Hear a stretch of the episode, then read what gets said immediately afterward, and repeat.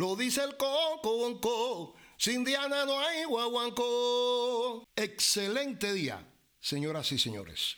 Mi nombre, Eduardo Alfonso Herrera. Soy un cantante cubano y un enamorado, enamorado, enamorado de la historia musical de mi país. Hoy tengo el placer de entrevistar a alguien a quien admiro, aprecio y quiero muchísimo, al señor Alberto Molote Muñoz en su programa Historia de la Gente y su música.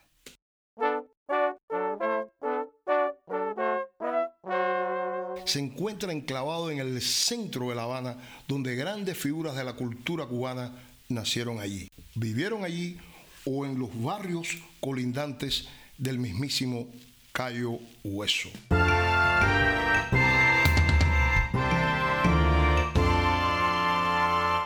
Información clasificada.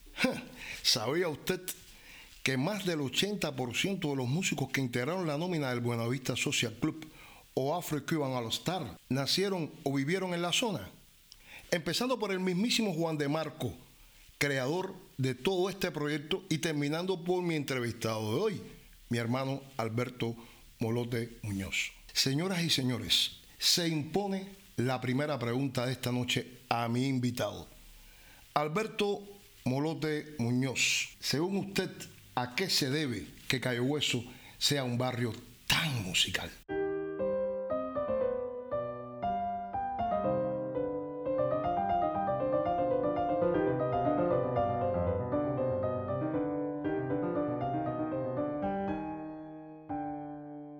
Mira, Eduardo Alfonso, para contestar tu pregunta, primero voy a hablar de la geografía de este barrio y un poco de su historia.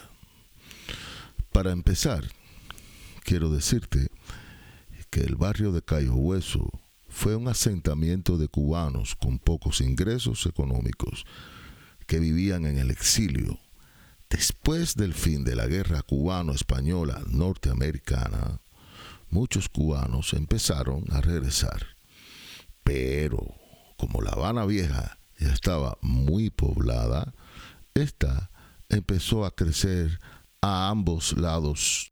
Para una parte estaba el barrio de Guanabacoa y para la otra parte estaba manglares, es decir, era una pequeñas zonas bajas y allí solamente existía manglares, manglares es una pequeña vegetación eh, marítima y la profundidad del mar era muy baja.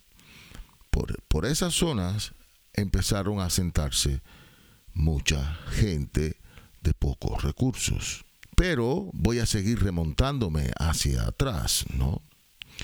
En el 1700 y pico, un pirata francés que no, sé cómo se pronuncia, Jacques de Sore, francés, no sé francés. Entonces, ese señor por esa zona había logrado entrar y tomar La Habana. Esta parte de La Habana era muy especial. Los españoles habían prohibido que la gente viviera en esas zonas, que hicieran caminos y que se asentaran ahí, porque eh, la querían tener libre por si acaso había entrada de piratas. Después, con el tiempo, esa zona fue poblándose con personas, como dije, de bajos ingresos.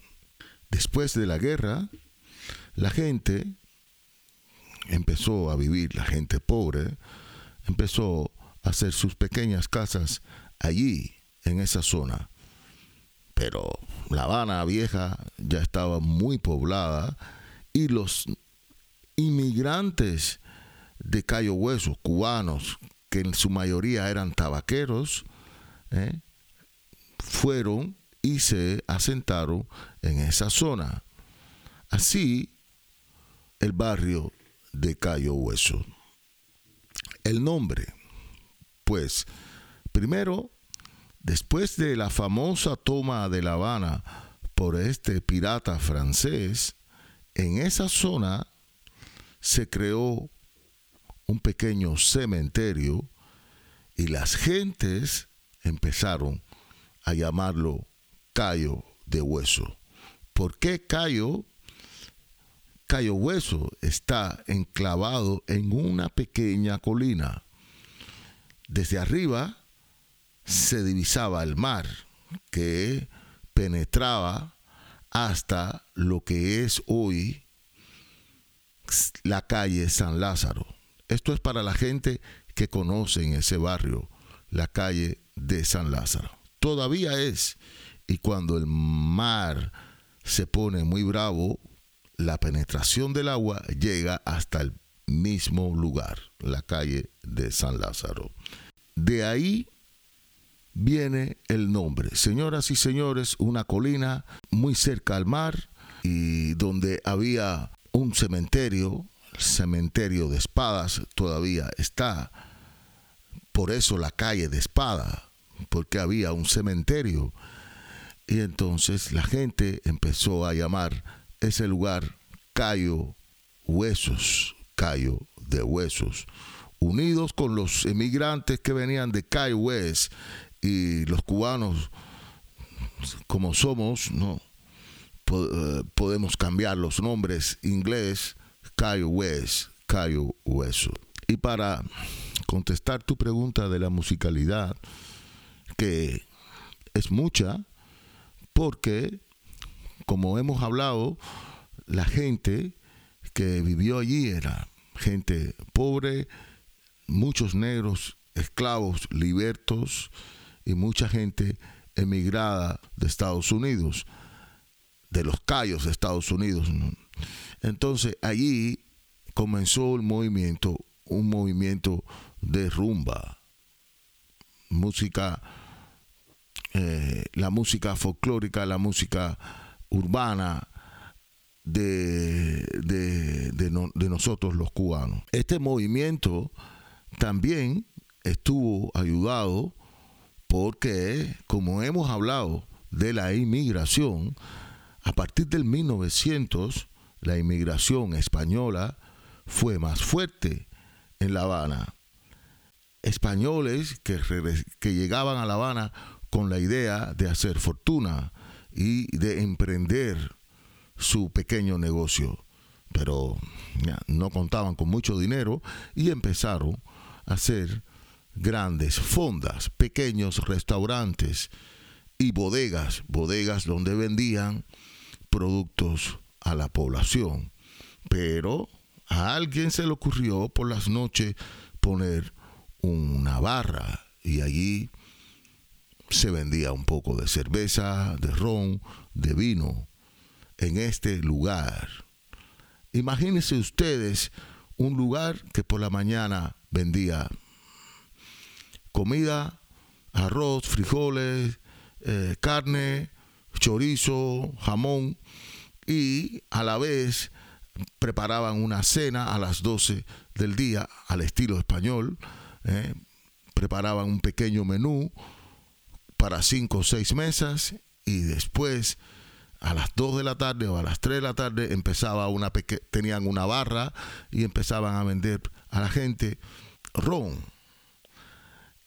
Pero ahí no terminó. A alguien se le ocurrió en los años 30 poner un aparato que se hizo muy popular en toda La Habana y en toda Cuba, una vitrola. Allí empezó todo lo de la vitrola, ¿no? Y allí la gente podía poner, echar su disco y poner su música favorita. Y sí, no quiero dejar de mencionar que en este lugar, en el Cayo Hueso, se construyó un pequeño tablao, tablao que se hizo muy famoso incluso en España. Vinieron grandes artistas allí a bailar y a comer su famosa tortilla de chorizo. Todo esto, señores, es en el centro de Cayo Hueso. Unido con todas las vitrolas, unido con la cantidad de músicos y de gente pobre que llegaba allí, se convirtió también en un barrio muy concurrido por los turistas. En los años 40, los americanos construyeron muy cerca de este barrio dos cosas muy importantes. Allí se construyó la primera torre de televisión de Latinoamérica y una de las más viejas del mundo. Pero eso es a casi 600, 700 metros. Y también se construyó en los años 50 un hotel, el primer Hilton que se construía fuera de los Estados Unidos.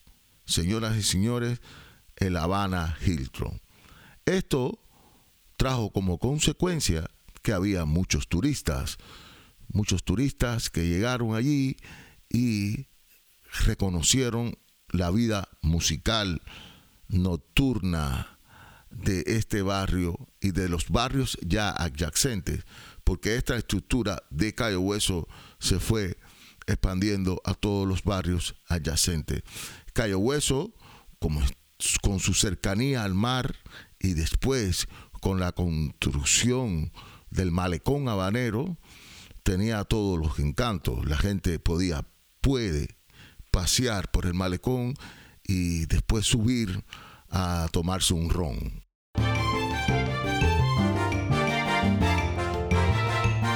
Los años 60, 70 y 80, en la calle de Neptuno, una de las calles más céntricas de este barrio, se crearon locales de ensayos. Estos locales eran antiguas empresas de gente que eh, habían dejado la isla y vivían ahora en Estados Unidos y esos locales el gobierno los utilizó, los reutilizó para la industria musical nacional.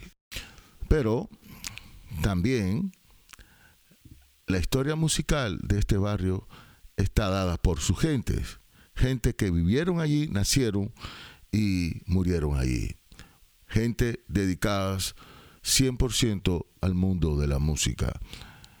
Mira, te puedo empezar a, hablar de que el señor eh, Chano Pozo frecuentaba mucho Cayo Hueso, pero también de Cayo Hueso era Mario Bausá. Señoras y señores, el señor Rubén González vivía allí, Félix Chapotín también del barrio de Cayo Hueso, o la gran diva de Cuba, la señora Omara Portuondo, y en los años 60, 70 hubo un cuarteto muy famoso en toda Cuba, los Zafiros. Pero puedo hablar de que el señor del bajo, el señor Carlos del Puerto, también de Cayo Hueso, Felipe Cabrera, uno de los grandes bajistas de Cuba que vive en Francia, la familia Ernesto Lecuona, la familia Lecuona también, y hay muchos más. Y no quiero mencionar a todos porque, porque no puedo, la lista es muy grande. También hay de las gentes que vivieron muy cerca de Cayo Hueso. Pueblo Nuevo, que está en la frontera con Cayo Hueso, vio nacer a Juan de Marcos González y a su hermano Carlitos González Dos músicos excelentes, pero además de eso, muy bellas personas. Alcaño vivía también en Pueblo Nuevo, con Pai Segundo, Raúl Planas, Rolando La Serie un poco más atrás, señoras y señores, Juan de Marcos González y Carlos González vivían en Pueblo Nuevo. Pueblo Nuevo y Cayo Hueso solamente está dividido por una calle, una calle de unos 80 metros. La grandeza de un barrio la genera su historia. Gracias Alberto por tanta información sobre Cayo Hueso y ese hacer cotidiano de día a día en cada bar, en cada esquina. Esa proyección musical fue contaminando toda la zona y transmitiéndose a otros barrios. Sí, así es. Y este barrio está lleno de gente así. Por ejemplo, ahora recuerdo que, que allí también nació el gran eh, Miguelito Valdés. Y voy a mencionar a uno de los grandes rumberos de este Cayo Hueso, señoras y señores, el señor Ángel Terry, que es fundador de Buenavista Social Club y es uno de los grandes eh, rumberos de, este Calle Hueso, pero a la vez es el director del grupo folclórico de Tropicana. Molote, esta pregunta se la deben estar haciendo todas las personas que nos están escuchando, e incluso yo también me la estoy haciendo. ¿Cómo entra, cómo llega cómo empieza, de qué manera se introduce Alberto Molotes Muñoz en este excelente proyecto de Buena Vista Social Club o Afro-Cuban All Star. Mira, Eduardo, para esta pregunta también voy a hacer un poquito de historias. Mira, en este barrio de Cayo Hueso también surgió el famoso movimiento de la canción llamado Feeling, liderado por José Antonio Méndez, Ángel Díaz, que vivía en ese barrio, eh, Portillo de la Luz, Elena Burque y Omar Portuondo, y por ahí hay muchísimos eh, personajes. ¿Qué pasa? Que este movimiento se, también se extendió por todo el barrio y como había empezado en casas privadas, empezaron a cantar de una forma muy especial se extendió por muchas casas del barrio. En mi casa, mi padre, que era un enamorado, como tú dices, enamorado de la, de la música, se creó un poco una casa de música y de canto. Todos los domingos en mi casa venían gente a cantar. Y allí yo conocí al gran Compay Segundo, conocí a Corona, conocí a muchos otros sin nombre que lastimosamente no fueron eh, personas famosas, pero sí en el barrio eran muy, muy reconocidos. ¿no? Y en mi casa los domingos se ponían a cantar. Mi padre, que estaba loco, obsesionado con música, caminaba por todo el barrio y a todo el mundo que él oía, que cantaba, lo invitaba a mi casa. Hubo una vez que se apareció con un muchacho que tocaba la guitarra y cantaba. Este muchacho había estado en el conservatorio de música y tenía una gran pasión por tocar la guitarra y por cantar. Señoras y señores, era el mismísimo Juan de Marco, jovencito, mi padre lo había encontrado por la calle y hablando con él, mi padre era amiga, amigo de su padre también. Y bueno, lo invitó a la casa, nosotros éramos unos niños, Juan de Marco un poquito mayor, y ahí se entabló una amistad, primero con mi padre, después con mi madre y después con todos nosotros. Este es el preámbulo de todo esto.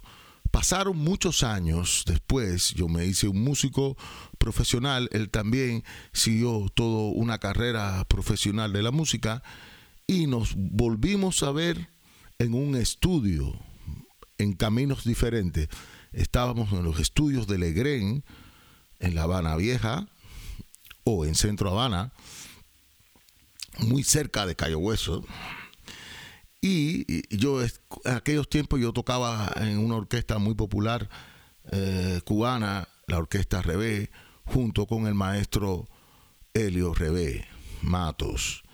Allí estábamos grabando un disco y en los procesos de grabación en Legren volví a ver al señor Juan de Marco. Juan de Marco me saludó y allí me habló de la posibilidad de, unas grabaciones para un proyecto que él estaba intentando hacer para ir a tocar en el extranjero.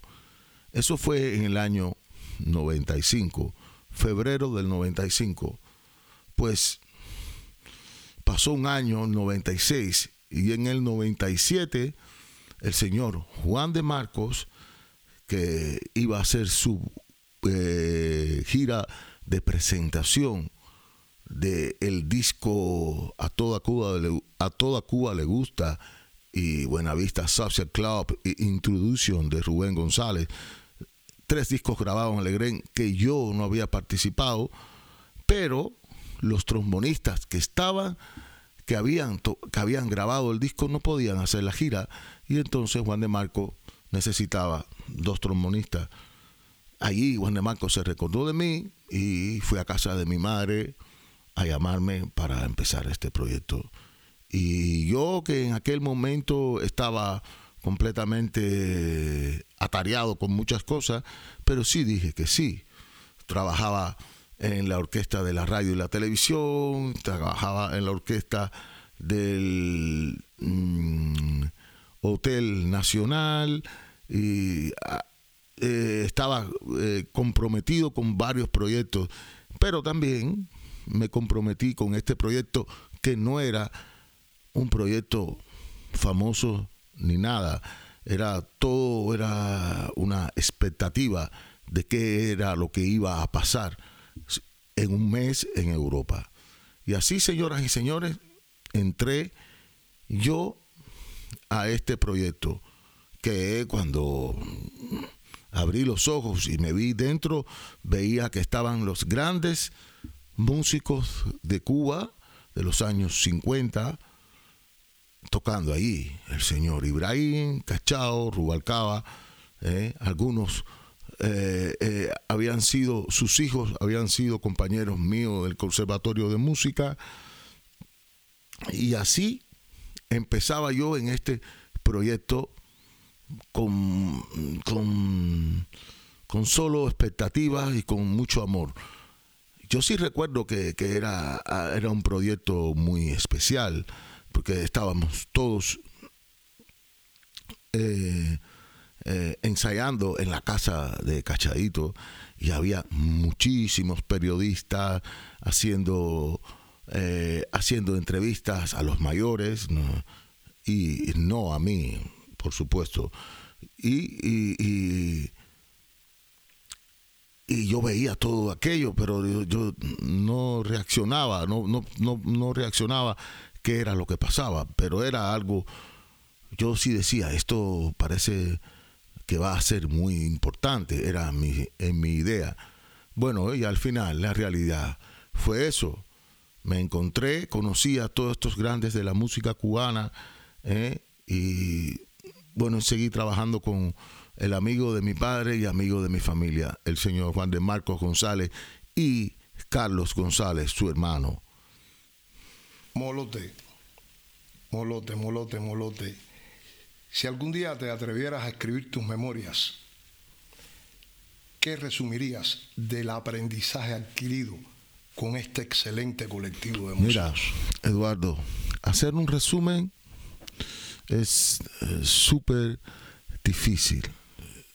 Siempre tengo una frase cuando recibo preguntas como estas, ¿no? Dios me dio la oportunidad de estar junto a ellos en este momento de su tercera edad. Allí aprendí mucho de la parte musical y mucho de la parte personal y espiritual. Soy un privilegiado por eh, conocerlos a ellos en esos momentos que estaban llenos de experiencias y tenían tantas ganas de sus experiencias transmitirlas a las personas y a los amigos y, a los que los escuchaban. Por eso en sus presentaciones, en las tarimas, lo entregaron todo, sin importarle dolor, sin importarle momentos malos, difíciles, sin importarle nada más que la música y disfrutar el momento en que estaba. Para mí es una gran enseñanza. Creo que no podría hacer una vez música sin, sin recordar todo lo que ellos me transmitieron. Por eso también digo que fue como pasar una universidad de la música. Y eso fue una bendición de Dios. Me lo puso en mis manos y en mi camino para que aprendiera. No sé si, si aprobé todo ese gran curso porque es muy difícil. Es muy difícil ser como ellos, pero sí quiero intentar ser como ellos. Entonces, si tuviera que describir lo que aprendí, diría que maestría, dedicación y sencillez son los tres puntos que ellos más nos enseñaron. Dijo el profeta, el agradecimiento es la memoria del corazón. Y hoy te estoy muy agradecido, Molote, por darme la oportunidad de entrevistarte aquí en tu programa en este lindo programa de historia de la gente y su música. Y a ustedes, señoras y señores, muchísimas gracias por compartir este espacio con nosotros. Nos vemos en el próximo programa. Oye, lo dice el coco.